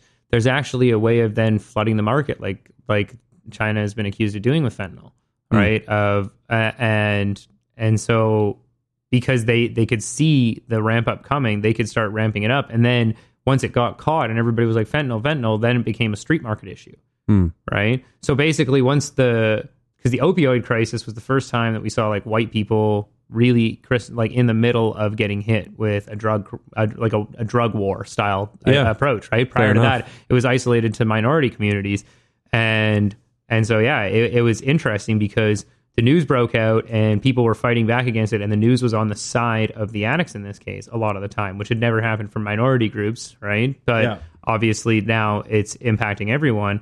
But a result of that was people's heightened awareness of the issues related to this. So there's two flip sides to it. Because the us doesn't regulate it well homeopathy spiked like a motherfucker Yeah. right for the hippie sides. But then the other side is is street use spiked because if you can't get your access to legal you can get your access on the illegal stuff Yeah. and so it it kind of but the only reason that illegal stuff existed was because that demand was ramped up by the pharma, pharmaceutical companies right true. Yeah. so like because without Well, when you get a habit, you Yeah. know, for these painkillers and you have a job that gives you benefits and then the habit gets worse and worse, you know, you lose your job, you lose Yeah. those benefits and then you're pushed to the black market. You know, uh, and it's it's unfortunate. I had a friend that actually uh, hung himself uh, because of his addictions. Uh, you know, he, uh, he he basically saw where it was going, but he was at a point where he had lost everything because of them, right? And wow. uh, you know, uh, it, the, the problem is with these drugs is you build up such a tolerance for them over Yeah. time that even if you want to kill yourself with them, you can't. You Yeah. know, so a lot of these people they're on that verge of I just want to die, and they'll take an ungodly amount of fentanyl, and then you know their body goes into a- fight mode where it, it, knows the chemical, it starts making the anti chemicals. Now, obviously, if you take too much, you'll overdose, but the amount of anti chemicals your body can produce is substantially increases each time that you use the drug, right? So it, it basically, you get these people that are on death row that just want to die, taking more and more and more of this chemical. And the problem is, you know, no one's addressing that side of it. no exactly They're they're saying, "Oh, it's a drug addiction." It's like, no, these people just want to die. I mean, like Yeah. that's a totally different mental issue than a substance like abuse it, it, problem. it is a drug a, a, a drug addiction but we Yeah. can't just use like that term so so like flippantly Yeah, you know, Like, and it just seems that any any issue that comes comes to uh, drug culture yeah almost gets put into that category, and there's just so many layers to drug culture, and there's so much positivity to it that you know, as soon as you tie it to that one oh opiate problem Yeah. or you know uh, one overdose, so it's just an overdose. No, we got to look at what caused this. You know, is this just a case by case example, or is there statistics that'll support there's more than one person that's abusing this drug because of this? Well, and the shame You know? that's put on the people as well because of their use of certain substances is another thing. Like I Mhm. lost a good friend two years ago to an overdose, Yeah. and he overdosed in the basement of his of his mother's house, whose mother is Wow. a lifetime nurse. And the reason uh, he was with his very close friend, he he was not someone who would normally do fentanyl. My understanding is that there was an accidental mix, and his friend had the shame felt so shameful about that what they were doing that rather than wake up his mom and give her a chance to save his life, he tried to drive him to the hospital and he died on the way. Oh shit! And the fucked up thing is, is the shame that prevented him there manifested even worse because now she resented him for it. And I don't know if that played an entire role in it, but last year he the the friend then killed himself. Oh, Yeah. And so now we've lost two people because that were both preventable Yeah, because of the culture that we've set up that is doesn't allow uh, proper access, proper communication, proper resources for Yeah. people. And I think that that like Well, the problem is too we we leave this up to our enforcing branch. yeah, which is just not the right. Thing. It's thing. not the right thing. I mean, let's on on the on the level. I mean, we all smoke weed. We all you know dabble in drug culture. Yeah, You know, and you know, we, sorry, we keep saying you know, uh, but uh, yeah, we all dabble in drug culture.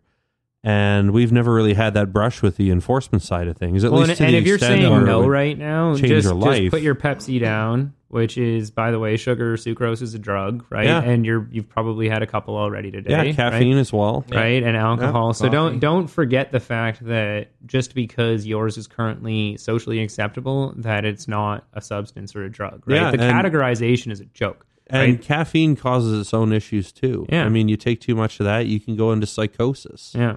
You know, it literally bro- blocks neuroreceptors in your brain that are logic and puts you in that fight or flight mode that we were talking about. if you That's- don't get enough of it, you tear down giant walls That's separating exactly you it. from liberty. yeah, Yeah. no, and all I'm saying is, if, if, Tying it back in. if we're all doing this, I mean, we need to understand that there's different aspects to how, you know, drug abuse affects communities. It's not just the the addicted that, you know, uh, break the laws and die of overdoses. It's Yeah. it's the Yeah. whole community that really dies with them. Yeah. You know, it's And we've it's- seen whole communities die as a result Absolutely, of it. too, we right? Where have. We had to rename one just north of here because of its its uh, uh, Hobbema. Remember that? No. Oh, they're like, oh, we're going to rename Hobbema to Maskwacis.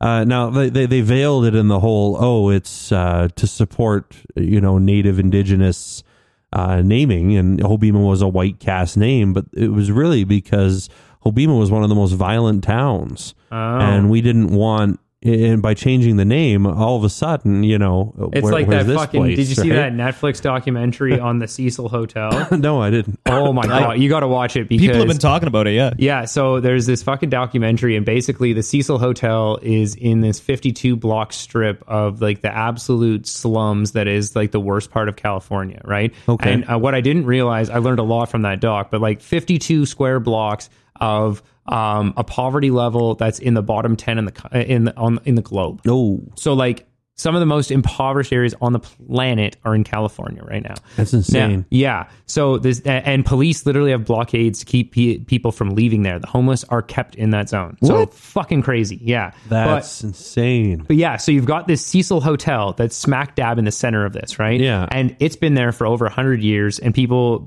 so it's got a fucking crazy reputation. The the um, California Strangler, the nighttime strangler or nighttime stalker, he fucking hunted out of the Cecil because there's no cameras anywhere. Basically, if you came in covered in blood, nobody ever asked any questions. It was just one of those fucking skeezy ass places. Jesus. Yeah. So here's what they do. They get a manager in in like 08 and she has this genius idea because uh, um, all of these fucking Airbnbs and stuff are starting to take off. Yeah. She's like, fuck this. Let's rename three floors of the Cecil and call it Stay on Main. So they remarket floors three, four, and five as Stay on Main. Residents are Oh above them. God. Homeless, free, uh, low low income housing in the two floors below, below Yeah, them, yeah, yeah. and they have a shared fucking elevator. Yeah. Right. So the documentary is not about this. It's about some sketchy death there. But but it talks about all this shit about the Cecil. Yeah. And yeah, holy flying fuck, man! Like they just renamed three floors, and they got they had tourists everywhere. No And- way.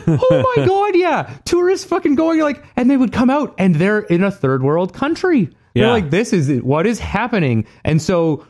a lot of tourists from other countries were getting murdered Oh, I on bet. the streets. Holy there. shit. Yeah, I yeah. bet. Oh yeah. You show up with money in an area like that, and you're a soft target. oh I yeah. mean, and if you're a woman people- and you go, oh, I want to go to Stay on Main. Let's do Stay on Main. Oh and my it's got God. these bright colors, and they redid just those three floors. they yeah. fucking put a budget into redo just those three floors, and amazing. oh my god, it's the most uh, uh, like awful form of that marketing. that's hilarious. Holy shit. but I do think I gotta table it now, uh, mostly because I gotta piss, but also because I gotta walk the dogs at some point. They're probably Oh, absolutely. like Yeah, crazy. we're uh, we're coming up on about an hour and forty something. So there All we go. boys. Well, I think next time we kind of touched on it, but let's talk about some policing and drugs and kind Yeah. of get into that whole thing. Okay. I think Happy that's a fun one. Yeah. do some research and Yeah. I, I, yeah, we, Get we did uh, we did reference uh, you know police culture and the, the the feeder groups to that. Yeah, so I'd love know? to get more into it. Maybe we can pull some stats up and, and have like a like facts facts to back up some of our, our sides on there. yeah,